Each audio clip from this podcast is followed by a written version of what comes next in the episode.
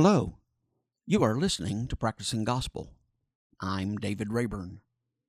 For some time now, I have found questions and concerns about democracy to be in the air, to be widely on many people's minds and in many people's conversations. I could list you a whole page on my website by noted scholars like Jill Lepore, Jeffrey Stout, and Eric Liu, who have written significantly on the issue of democracy. But three books in particular have pulled together the threads of my interest in this subject. The first book is Stanley Hauerwas's After Christendom. Its subtitle reads How the Church is to Behave if Freedom, Justice, and a Christian Nation are Bad Ideas.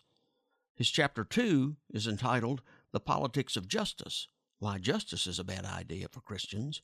And chapter three is entitled The Politics of Freedom why freedom of religion is a subtle temptation.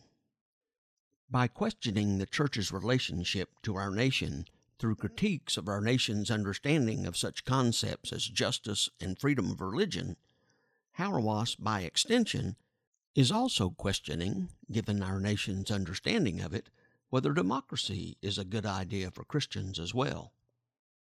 The second book is Bruce Johansen's Forgotten Fathers how the American Indian Helped Shape Democracy. In this book, he seeks to challenge the fallacy that practices and the notion of democracy came only from Europe and that it was only white men who shaped our nation's understanding and practice of democracy. The third book is Jason Hickel's Democracy as Death. Hickel is an economic anthropologist who is a native of South Africa. He documents the reasons why rural blacks in South Africa although happy for the ending of apartheid, rejected the democratic capitalist reforms initiated by Nelson Mandela and the African National Congress as being destructive of their culture and identities. However, what crystallized my interest in and concern about democracy and has motivated me to want to address the subject here in this podcast are what to me seem to be the threats created to our democracy by Donald Trump and his devoted followers. I was born and raised in the United States, and I'm the product of public school education. I also am a lifelong Baptist, so I have deep roots in the affirmation of democracy. So, what I want us to do in this podcast series is to look at democracy. What's going on with it? What's the state of democracy, both in our nation and around the world? To begin our conversation, I am turning to Dr. Gary Peluso Verdend. Gary is the president emeritus at Phillips Theological Seminary in Tulsa, Oklahoma, and a visiting research professor there. More importantly, for our purposes today, Gary is also the executive director of the Center for Religion and Public Life at Phillips. Through the center, Gary teaches seminary classes and conducts discussion groups with lay people on the interplay between faith, public life, politics, and democracy. Welcome, Gary. Thank you for being with me this evening. It's good. Thanks. I really appreciate the invitation. Well, why don't we uh, start out by letting you kind of tell your own spiritual journey? Sure. Sure. Um, led you to interest in democracy? yeah. Yeah. Right. Right. Well, I grew up in uh, the 50s and 60s and 70s, you could say, suburban Chicago, um, a a middle class uh, Methodist and United Methodist home uh, where we went to church eh, frequently. Uh, my dad was Sunday school teacher and probably in the course of his lifetime did everything at the church, uh, but preach. Um, and I remember being three years old and first being brought to Sunday school class uh, by my dad. Uh, so uh, I had that um, male influence in my life of a of a religious person uh, that um, started me in church and kept me in church. Really, I, I didn't have any any big breaks like some kids do, uh, uh but I did have um, the uh, frequent experience of asking questions that um, either made a Sunday school teacher a little nervous, uh, or uh, or where I was encouraged, especially by a particular youth group, advisor, a layperson, um, to keep pursuing those questions. Uh, and so um, I f- did feel I had a call to ministry uh, by uh, by uh, my about mid high school. I sought out a, a, religion major, a college where I could do a religion major, uh, and did college at a small liberal arts college in southern Wisconsin, just a little uh, couple hours north of where we lived, uh, and um, um, learned a lot there uh, about uh, the seriousness of questions and following questions out. Uh, there was a tremendous intellectual atmosphere to because there was no question that was out of bounds. And I found that incredibly freeing and interesting. Um, and uh, my very first religion class uh, happened to be with the man who also served as college chaplain. And I got involved in the uh, what was the Sunday morning liturgy planning groups from my freshman year on. Uh, and it was so interesting to see the uh, see it to watch experience the college chaplain on the one hand teaching about historical critical methods of exploring the New Testament, uh, on uh, during the week, and then uh, putting together worship with him on weekends. so that was a really positive, formative experience for me. Um, so that question pursuing really carried me into my seminary uh, time. Uh, and I would say probably the most formative experience I had in seminary, which starts to relate to the religion and democracy, uh, is when I was uh, did my first two years in seminary out at Wesley Seminary in Washington D.C. And they were just initiating what they called the National Capital Semester for Seminarians, uh, which is a full semester uh, spent in a variety of kinds of seminars all around Capitol Hill and all around the Washington, D.C. area, really using DC, Northern Virginia, Maryland as a uh, as an extended classroom. Um, and we went to the FBI and the CIA and sat in on uh, various Senate organizing committees and and uh, got to do an internship at the United Methodist Board of Church and Society and uh, did a project on on uh, what became uh, the um, the initiatives taken by uh, public interest groups to separate commercials from children's television on Saturday mornings.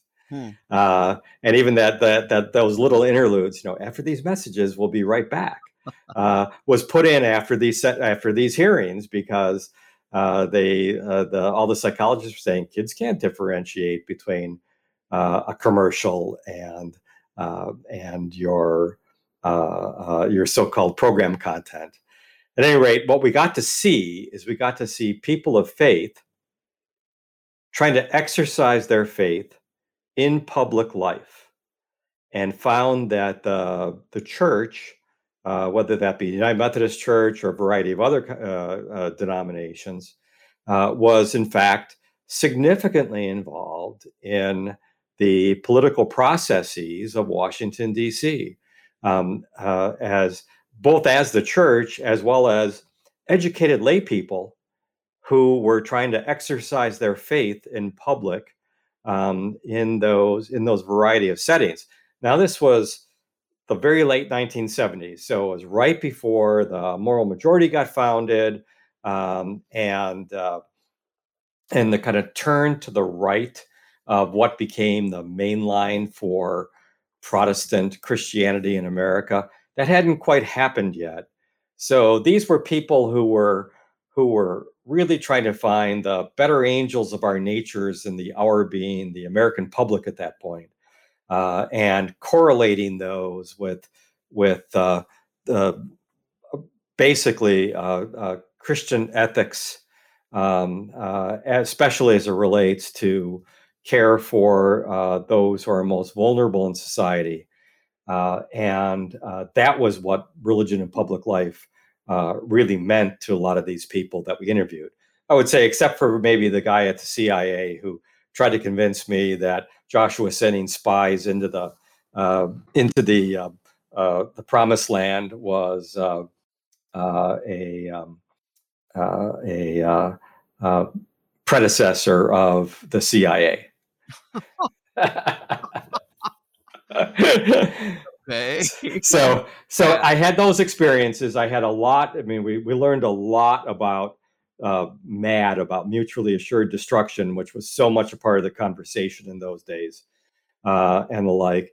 And then um, uh, after serving in a church for six years, post seminary, uh, and uh, I was able to pursue a PhD at the University of Chicago, and I was very happy to be able to work with Martin Marty. Uh, Martin Marty is is almost forgotten by a lot of historians today, uh, despite the fact he's still alive. Uh, he's no longer writing books, but he's written 50 or 60 of them uh, and uh, was the best known commentator on religion and public life for 40 or 50 years, probably.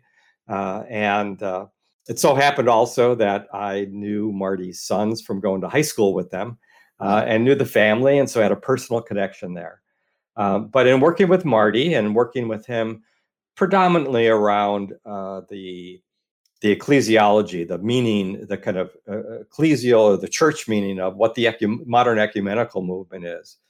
Um, but I was also so interested in the interactions between church and culture, church and politics, uh, and uh, uh, and Marty does all those kinds of things. And so, learning from him some basic frames for understanding the intersection between religion and public life um, really led me to understand the inevitability of that intersection. So that's some of the the journey that led me to uh, uh, keeping even even all my years as theological administrator and being a doctor of ministry program director, being a dean, church relations, raising money, being a president. I still was keeping my eye on what's going on uh, with how the church shows up in public life and what we're trying to do. Well, talk a little bit about the development of that of that program that you've got going. Sure. So, so one of the things I I, I tried to um, and I think was successful in in helping to move the seminary uh, here, Phillips Theological Seminary in Tulsa, um, um, mainline Protestant. Uh, we identify today as progressive um, uh, Christian Theological Seminary, uh, uh, Disciples of Christ School, ecumenical. Um, but um, uh, in my in my last years as president, I was able to help the seminary turn a bit more outward. Uh, Tulsa's a city of something like 400,000 people, about a million people total in the metro area now. Um, and it's interesting because it's such a religious culture uh, that a religious institution, even a small one such as we are, can have something of a voice in public life. Um, and being on the progressive side of the Protestant religious spectrum does put us in a minority position here in Tulsa, uh, where the dominant uh, religious slash educational institutions are such as uh, Oral Roberts University, or the Rhema uh, School of Theology, uh, connected with Rhema Bible Institute, and and and their and their um, uh, they have a missionary training sending program that is well known throughout the Pentecostal world, and like that's that's the more or less dominant form of of how Christianity is expressed here, along with most of the Southern Baptist churches here, um, which are significant in number in Oklahoma and most of them would strongly identify with the Southern Baptist Convention, uh, as it has been since the the more conservative takeover in the 1980s. Um, so uh, having a, a, little different voice uh, uh that is that aligns with some of the more political left uh, is we're interesting. we're just interesting in this culture. So um, uh, I, I, had said that during the time I was president, even I really would have uh, tried to kind of start a center for religion in public life for Oklahoma predominantly, um, sort of out, out of my back pocket. Uh, and I just never had the time for it. Uh, I could do little things. I started some blogging to put both the seminary's voice out there as well as I mean one of the primary reasons I continue to blog is is uh, to echo that old statement that you know war is too important to leave to generals. Uh, yeah. Uh, seminary education is too important to leave to clergy. Uh, uh, you know the kinds of conversations we have in seminary should not be secret. Uh, they should not be just. they shouldn't be gnostic, right? as as in it's some kind of secret initiated knowledge.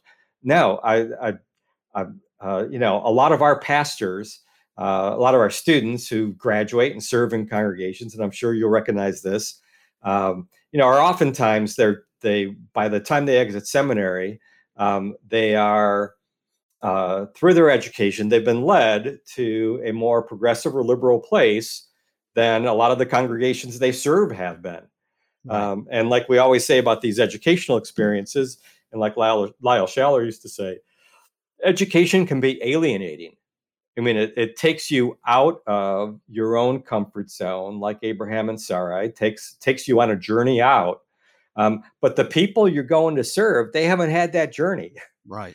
Right. So being able to take some of the material, some of the kinds of questions, some of the more, some of the ways of thinking, um, and take them out of a professional graduate context um, and and work with them as far as the relationship between uh, church and public life, religion and public life. Um, uh, something I thought let's let's try to start a center to do more of that and really amplify those progressive voices which are out there, um, are which includes our graduates, but also includes you know, and I can I can test this a number of lay people throughout our throughout Oklahoma and Kansas and Nebraska and and the places where while they may be I know the dominant culture of the place would be more in political terms today red uh, there are a significant number of persons who are looking for a different way of understanding faith and its intersection with public life than they have experienced um, uh, for well uh, um, I I put it this way I graduated seminary with my M, my Master of Divinity in 1981. Uh, the moral majority was founded in 1979, 1980. So, therefore, all of my public ministry life has been in the context of the ascendancy of what has become the religious right. Um, and as I've come to study that ascendancy, um, uh, I think that ascendancy is highly correlated with the troubles we're having today for uh, being a uh, a really world leading democracy. Well, you and I share that. Uh, I know. of all of our ministry being engulfed in that. So, yeah. Uh, so why talk about religion and politics? Right. It's it's um, right it's, it's, those things you're not supposed to talk about in polite company right, uh, and, which is my bread and butter. I love talking about those two things in whatever company uh, we can we can get to to talk about it because they are absolutely related. Um, when when uh, you know in the lord's prayer uh, in the our father uh, every sunday we say it. Uh, we we have this phrase in there of um, your kingdom come on earth as it is in heaven. Uh, and uh, you can map out a whole lot of Christianity based on how you interpret that your kingdom come uh, on earth as it is in heaven. But fundamentally, fundamentally, uh, the the the the problematic that Jesus sets up in that is, well, there's already a kingdom here. Uh, in his day, it was Caesar. Right. Uh, it was the it was the Roman Empire, uh, and his word, as you know, I mean, his the Basileia tou Theou is is not we render it kingdom of God because that's the way the King James English did it, uh, but it was really empire of God. Uh, uh, and it was because the same same word used for for empire, the empire of Rome, as the empire of God. So there's a conflict set up that there there's there, there are these two empires and they're somehow in competition. So how is the empire of God going to replace the empire of Caesar? Uh, what are the differences between the two and all? It sets up a relationship absolutely immediately. But in larger, uh, in, in, other kinds of terms, um, anybody who studies sociology or culture uh, can certainly understand this that religion and politics tend to run in some very similar, if not identical, pathways. Both put out as propositions stories of how we understand ourselves. Both set out to um, uh, uh, also understand how we belong to a group, a society, uh, a nation, and the like uh, and what uh, what are what are the criteria for belonging, um, and uh, who doesn't belong. Uh, so you know, church has always controlled its boundaries by you know what does membership mean? What does communion with the church mean? Um, what does it mean that there's no salvation outside the church? Uh, and those kinds of terms. It's it's all about belonging. Um, so you have we have stories, kind of founding stories, and and and self identity stories that we we both tell. Uh, we both talk about belonging. We both postulate that there, there is a moral order uh, to which we're all accountable, uh, the sense of right and wrong, and uh, what it is we owe to each other. Politics and religion both postulates that. Um, and then there's also a sense in both religion and politics of there is the potential for the people that we really could be, but there's some barrier, there's some problematic that we must overcome in order to be to be all that we could really be. I mean, you know, in in Christian religious life, uh, the big term here would be sin. Uh, sin is what we have to overcome. How do you overcome it? The grace of God. Uh, how do you access the grace of God? How do you continue accessing the grace of God? Uh, once converted throughout your life and and the like.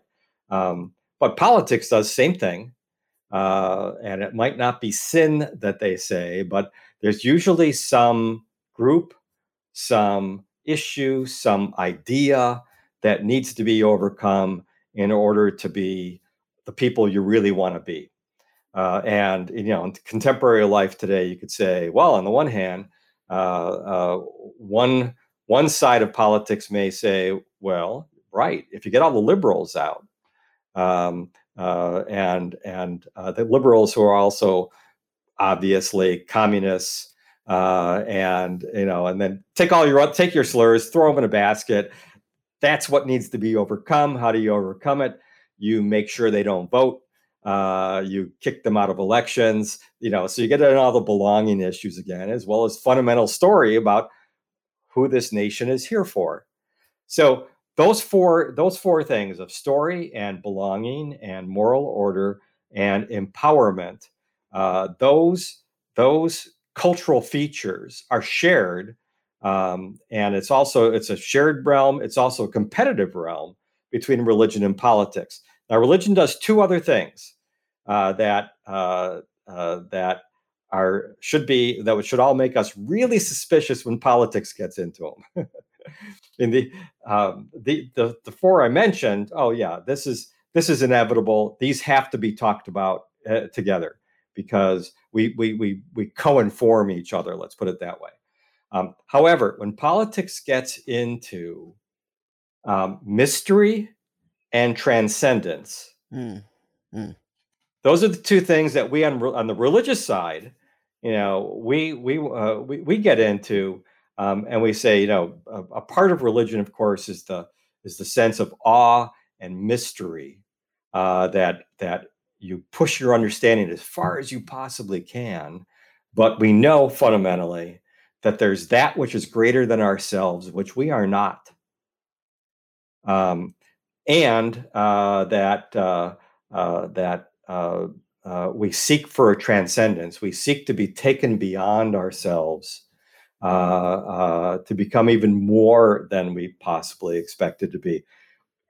politics when if when when politicians get into get into something that sounds mysterious every one of you know all of our alarm bells should go off and when they prom when they promise transcendence through a political program i think also our alarm bell should go off because because for those of us who are uh, have uh, robust doctrines of original sin um, we should be really suspicious of political programs that say, you know, if you sign on to this program, we will make you bigger than you ever have been. Yeah, yeah, yeah. So, how so that's fit into this for you. Sure, democracy is a form of government, right? Uh, it's not the only form of government, and in fact, uh, throughout human history, there have been a lot of other forms, you know, other forms of government uh, that have been uh, more predominant historical examples. However, um, I'm, uh, I'm, i guess I'm a dyed in the world liberal uh, on this one. Liberal, not now in the sense of liberal conservative, liberal in the sense of of, of an advocate for liberal democracy, meaning that uh, uh, uh, believe that human beings um, are, should be, can be capable of governing ourselves uh, with the least interference possible from governmental powers uh, and uh, and and that democracy of all of the forms of government i think is the one most compatible with uh, christian and i would say jewish christian muslim uh, certainly understandings of the fundamental dignity of human beings as we are created. Um, that these are uh, that our our fundamental dignity uh, of uh, of human beings is in fact our nature. That does, uh, like the Declaration says, it does precede uh, uh, governments. Governments don't grant us dignity. Gra- governments are supposed to recognize our dignity, um, and and the the um, uh, the potential for human beings to govern themselves fairly, justly, compassionately uh, is is continues to be, I think, uh, uh a hope for the human race uh, that I just can't see any other any other form of government working. You know, like uh, uh, like you and I have talked before, you know, uh, Winston Churchill said democracy is the worst form of government except for every other one we've tried. Right. Uh, and uh, uh, that may be true. It's democracy is awfully messy. Um, it's not it, for those who are purists, for those who are looking for a doctrinaire or dogmatic way of being. Democracy drives them mad, right? right? because there's you apply a purity code to democracy um, and you're not going to have much of a democracy anymore. Um, or uh, you'll you'll uh, you know since democracies are not all made alike. Um, uh, uh our our the founding fathers of the nation, uh, yeah, they had a they had a sense of democracy in mind, um, but it was a much smaller uh, participatory democracy than what we're talking about today right? Because they uh, they didn't trust popular vote to elect the president. Uh, they didn't trust popular vote to elect senators, um, and uh, they certainly didn't trust women. Uh, they started out by not trusting un, uh, unpropertied people, and they didn't trust anybody who wasn't colored as uh, colored white, right? basically, so all those ways they had a democracy uh, but it was a democracy of an elite uh, versus a democracy that was really a widely participatory, um, uh, multicultural uh, phenomenon that we're trying to be today. At least part of us are trying to be that. So, um, but that's fundamentally when we talk about why why religion and politics are together and why democracy is fundamentally important. I don't know how the human spirit gets better tapped politically than through the uh, a an adequate democracy. Well, how do you, in addition to the issues of dignity and things, how do you see Christianity having shaped uh, our democracy? Right. Um, so I'm I'm I'm putting together a class for this upcoming fall, a public class, where I'm going to uh, look at a variety of moral events uh, throughout, uh, or moral decision points, I should say, throughout American history, uh, from the perspective of Christianity shaping at least two sides of it. Um, and there's usually competing sides. Mm. and I would say, and, and that competing sides definitely includes how we have uh, come to democracy. Uh, because because you can see, well, on the one hand, you're going to have people like uh, some of your forebears, like John Leland, uh, uh, who uh, and Roger Williams, in a sense, too, who were Democrats, small d, well before there was a Democratic Party, or or, or well before democracy was really thought to be the kind of wide franchise we're thinking of today for some of the same theological reasons. So, so those uh, the uh, inviolability of conscience, for instance, uh, as being really important as a, and really uh, one of the uh, virtues values embedded in the First Amendment. Um, I think I think we've shaped uh, Christianity shaped democracy in those ways um, through the uh, the, in the in the period after the um, after or, or, during the founding of the nation during the Revolutionary War, um, the narratives, uh, especially uh, while it was Christians proffering the narratives, they were uh, Old Testament Hebrew Bible narratives. You know, understanding the nation as the new Israel, or as a new Israel, or as a city on a hill, or or, or more more so really as as um, in an Exodus moment, throwing off Britain, which they saw as Pharaoh's army uh, and like. So the narrative, we we fed the narratives. Um, we also fed the narratives for what for who the Native Americans were. Uh, uh, yeah. You know, some of which was positive, some negative. Um, uh, much negative. Yeah, not uh, I mean, it was it was bits of positive. It was bits of you know. I think about the you know the missionaries who walked the Trail of Tears uh, uh, with the tribes and the like.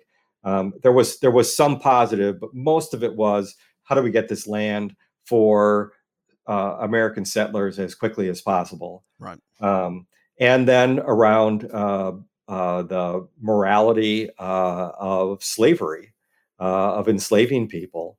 there was there were lots of Christians who were on the side of justifying it.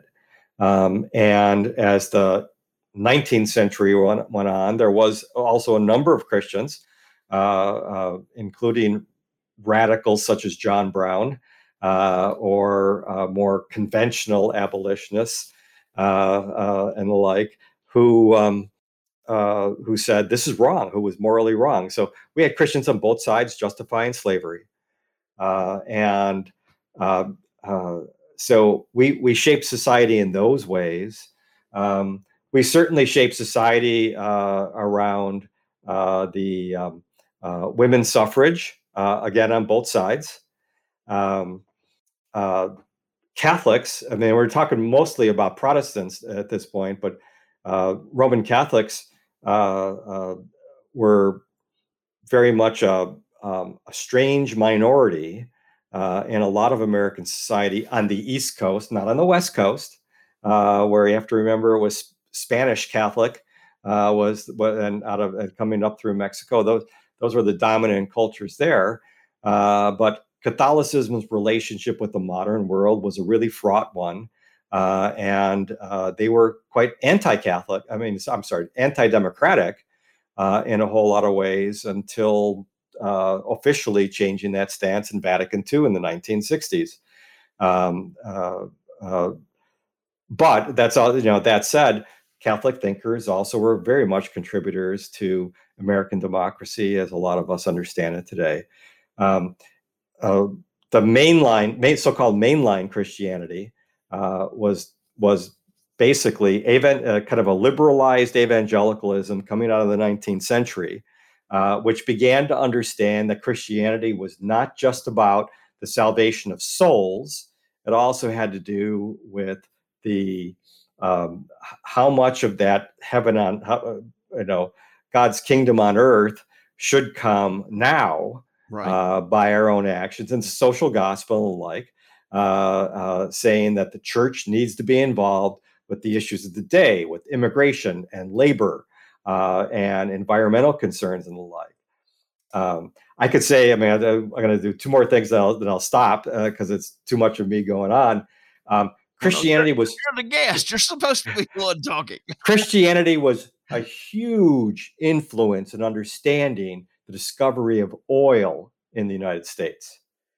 Uh, uh, the Christians, uh, a lot of whom were themselves wildcatters, as they discovered oil first in, in various places in Pennsylvania, they they said, you know, God put these reserves here in the ground for however many thousand years. Now, most of these were new earthers, so they didn't think was there. This this was this this was the residue of all of, of the flood of the great flood uh, and the like. Um, but uh, uh, they said God kept this in the ground for us to find it, um, and now we're gonna we're gonna transform society with this great new find.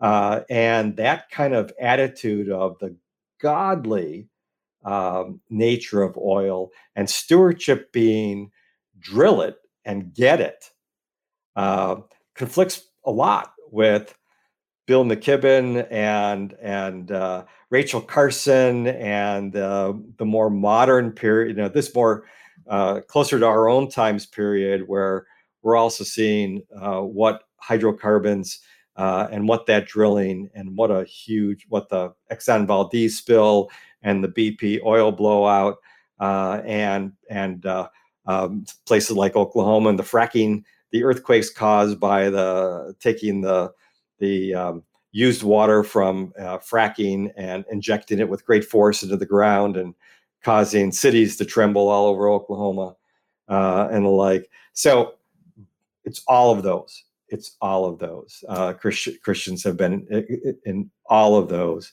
and more.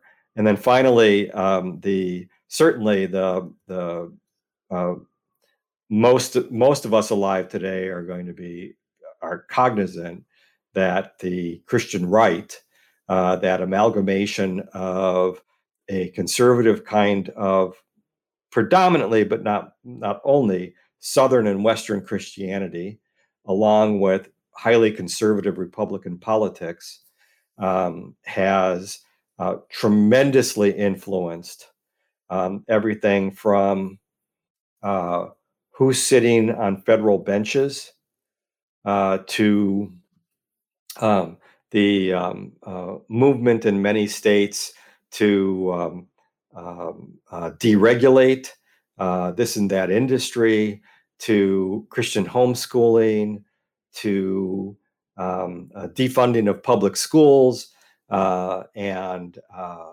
and and and you know fears on the fears on the left that uh, that uh, what they really want to do is to set up uh, the the Gilead of the Handmaid's Tale. Um, so so Christianity has been enormously politically involved in in nearly every issue of significance I can think of uh, in American history. Well, you talked um, in our conversation before uh, we set up the interview um, about your efforts to kind of define democracy. Right. Um, kind of talk a little bit more about that. Right, right. It goes back to the what I was saying earlier about the you know uh, um, we were well, some people do it this way. They say, you know, we're not a this this nation's not a democracy. We're a republic. Um, and I'm immediately suspicious of that because that was a John Birch Society talking point. Mm, yeah. Um, and and and what they often mean by that is uh, that no, uh, that's that's true on a federal level. There are there are some uh, some decisions that were not put in the popular hands um, but the 13, 14, 15 amendments changed a lot of that to make it much more uh, a much broader franchise, uh, a much broader voting uh, uh as part of uh, of what American democracy at a federal level means. Um, and of course, we've had much more democracy at local levels when it comes to uh, people vote. You know, fundamental a, for a democracy, people have to have the franchise to vote, and uh, their voting should make a some discernible difference for what the legislative and policy agendas are that get passed. Um, so as I read various uh, various theorists these days who are uh, trying to understand what democracy means, that that voting and that voting being translated in, into a, a, policy that has uh, a popular base to it uh, are seem really fundamental. But once you move away from that, um, uh, then you uh, then you start getting into some really interesting nuance um, because you can have a democracy where minority rights mean nothing. Right. Um, right? That that it's simply a majority rule. And some people say that you know that well democracy is all about majority rule. Mm, yes it can be that way. Uh, is that what we want to be? I mean here's one of the interesting things about democracy right? We get to decide what it is. Right. Right? It's not it's it, this democracy is not something that was that was handed down like the commandments uh, it's it's not a creed. Uh, it is a it is a covenant if you will use our religious language. It's a covenant for us to engage in debate and argument together. Um, I like John, uh, the Roman Catholic, the Jesuit priest, John Courtney Murray, uh, who was a, a huge player uh, for kind of an American understanding of Christianity in Vatican II, who said that um, um, democracy is a people locked together in civil argument. Hmm. Um, and that makes sense to me.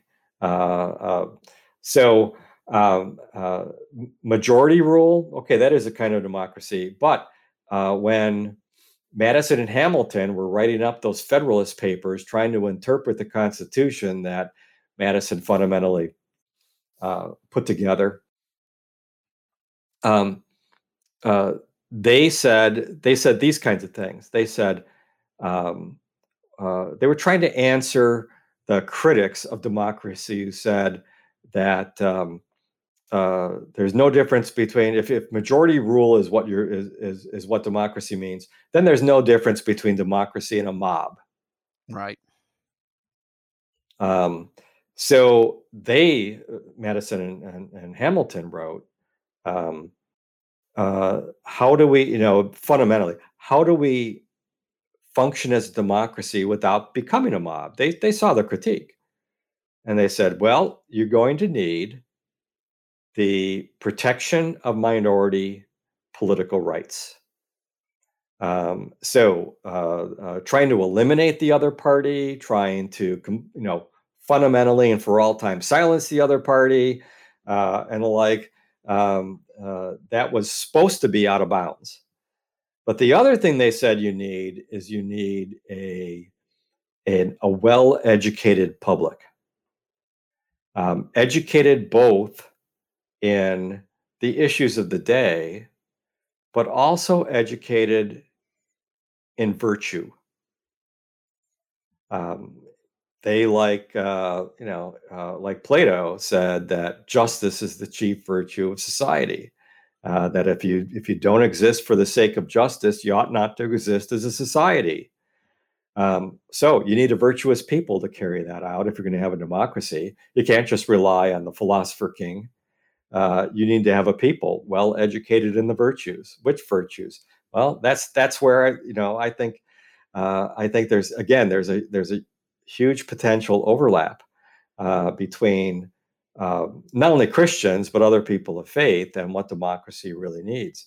When we talk virtues, we're talking character strengths. When we're talking when we're talking um, virtues for democracy, we're not just talking about individual character strengths. We're really talking about character strengths in the society.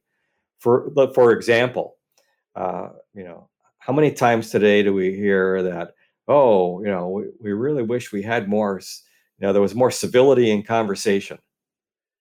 Uh, well, okay, I I fundamentally agree with that. Okay, but what do you mean by civility in conversation? Does that mean being nice to each other?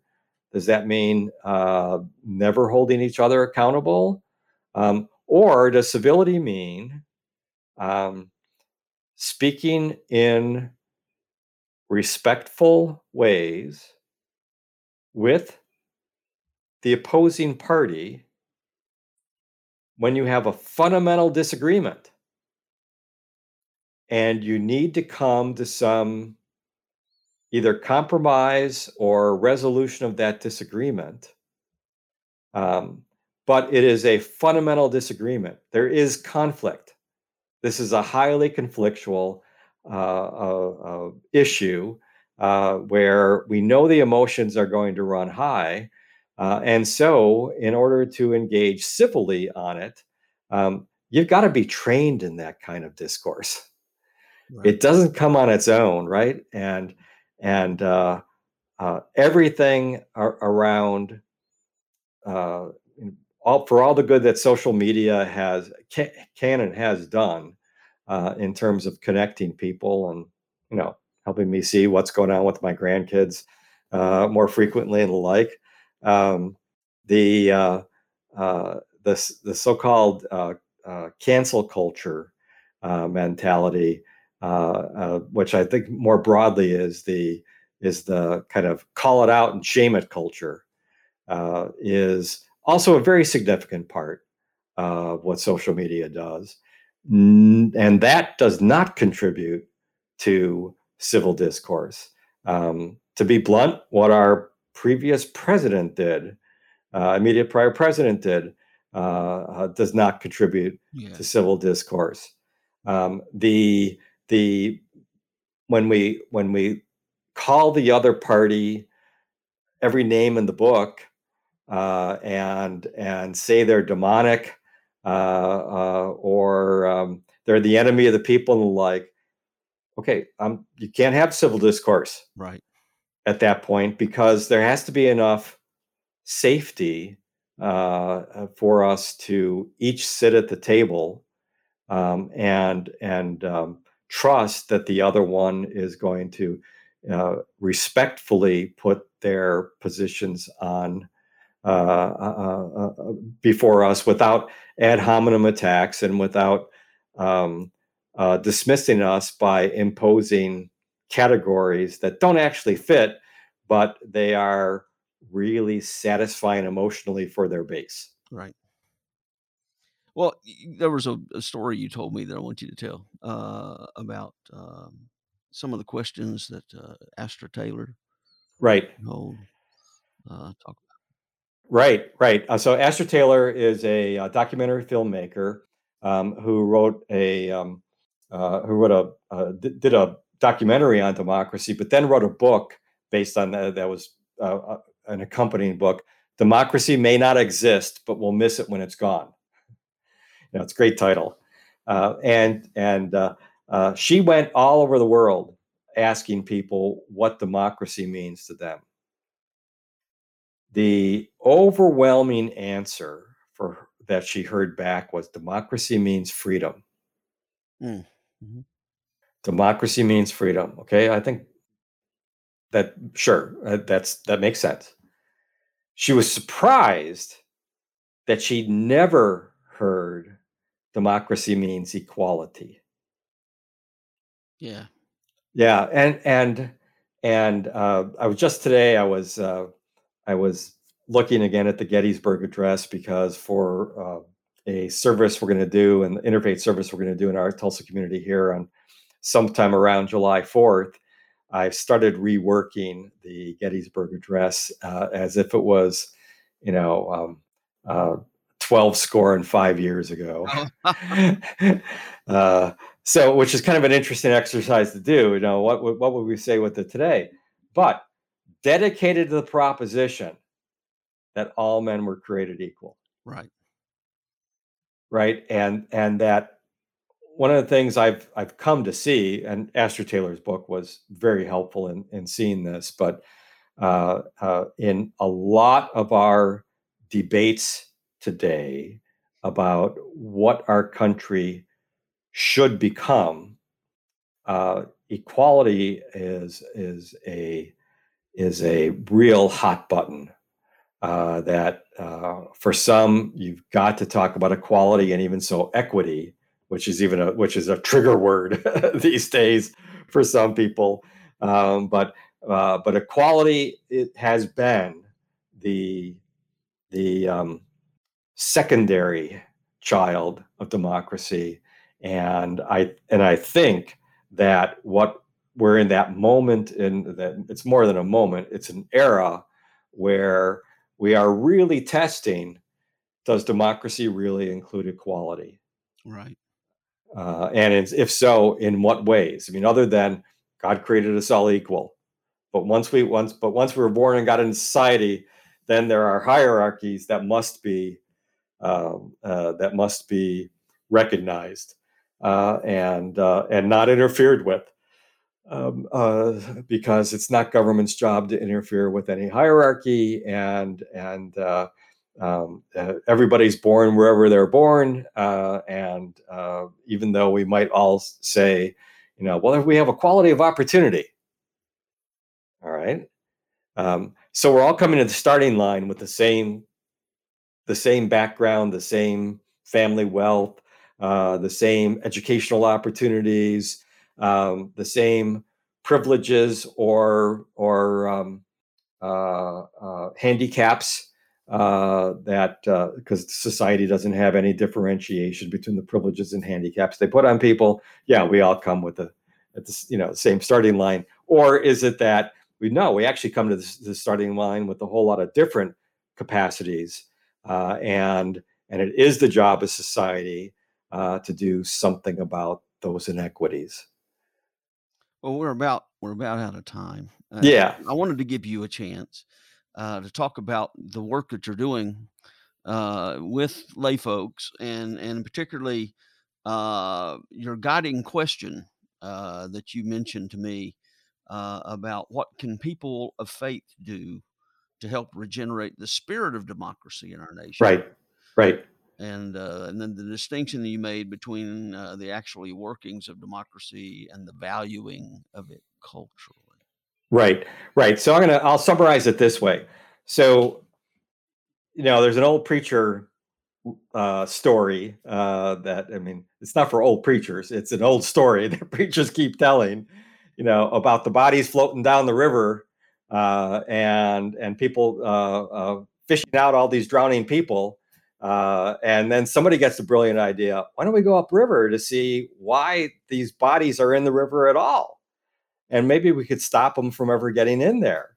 Well, I think where the where we in the church have sometimes gotten caught up into the uh, ultra political moment where uh, where politics just dominates everything uh, these days, including I think the way we understand faith.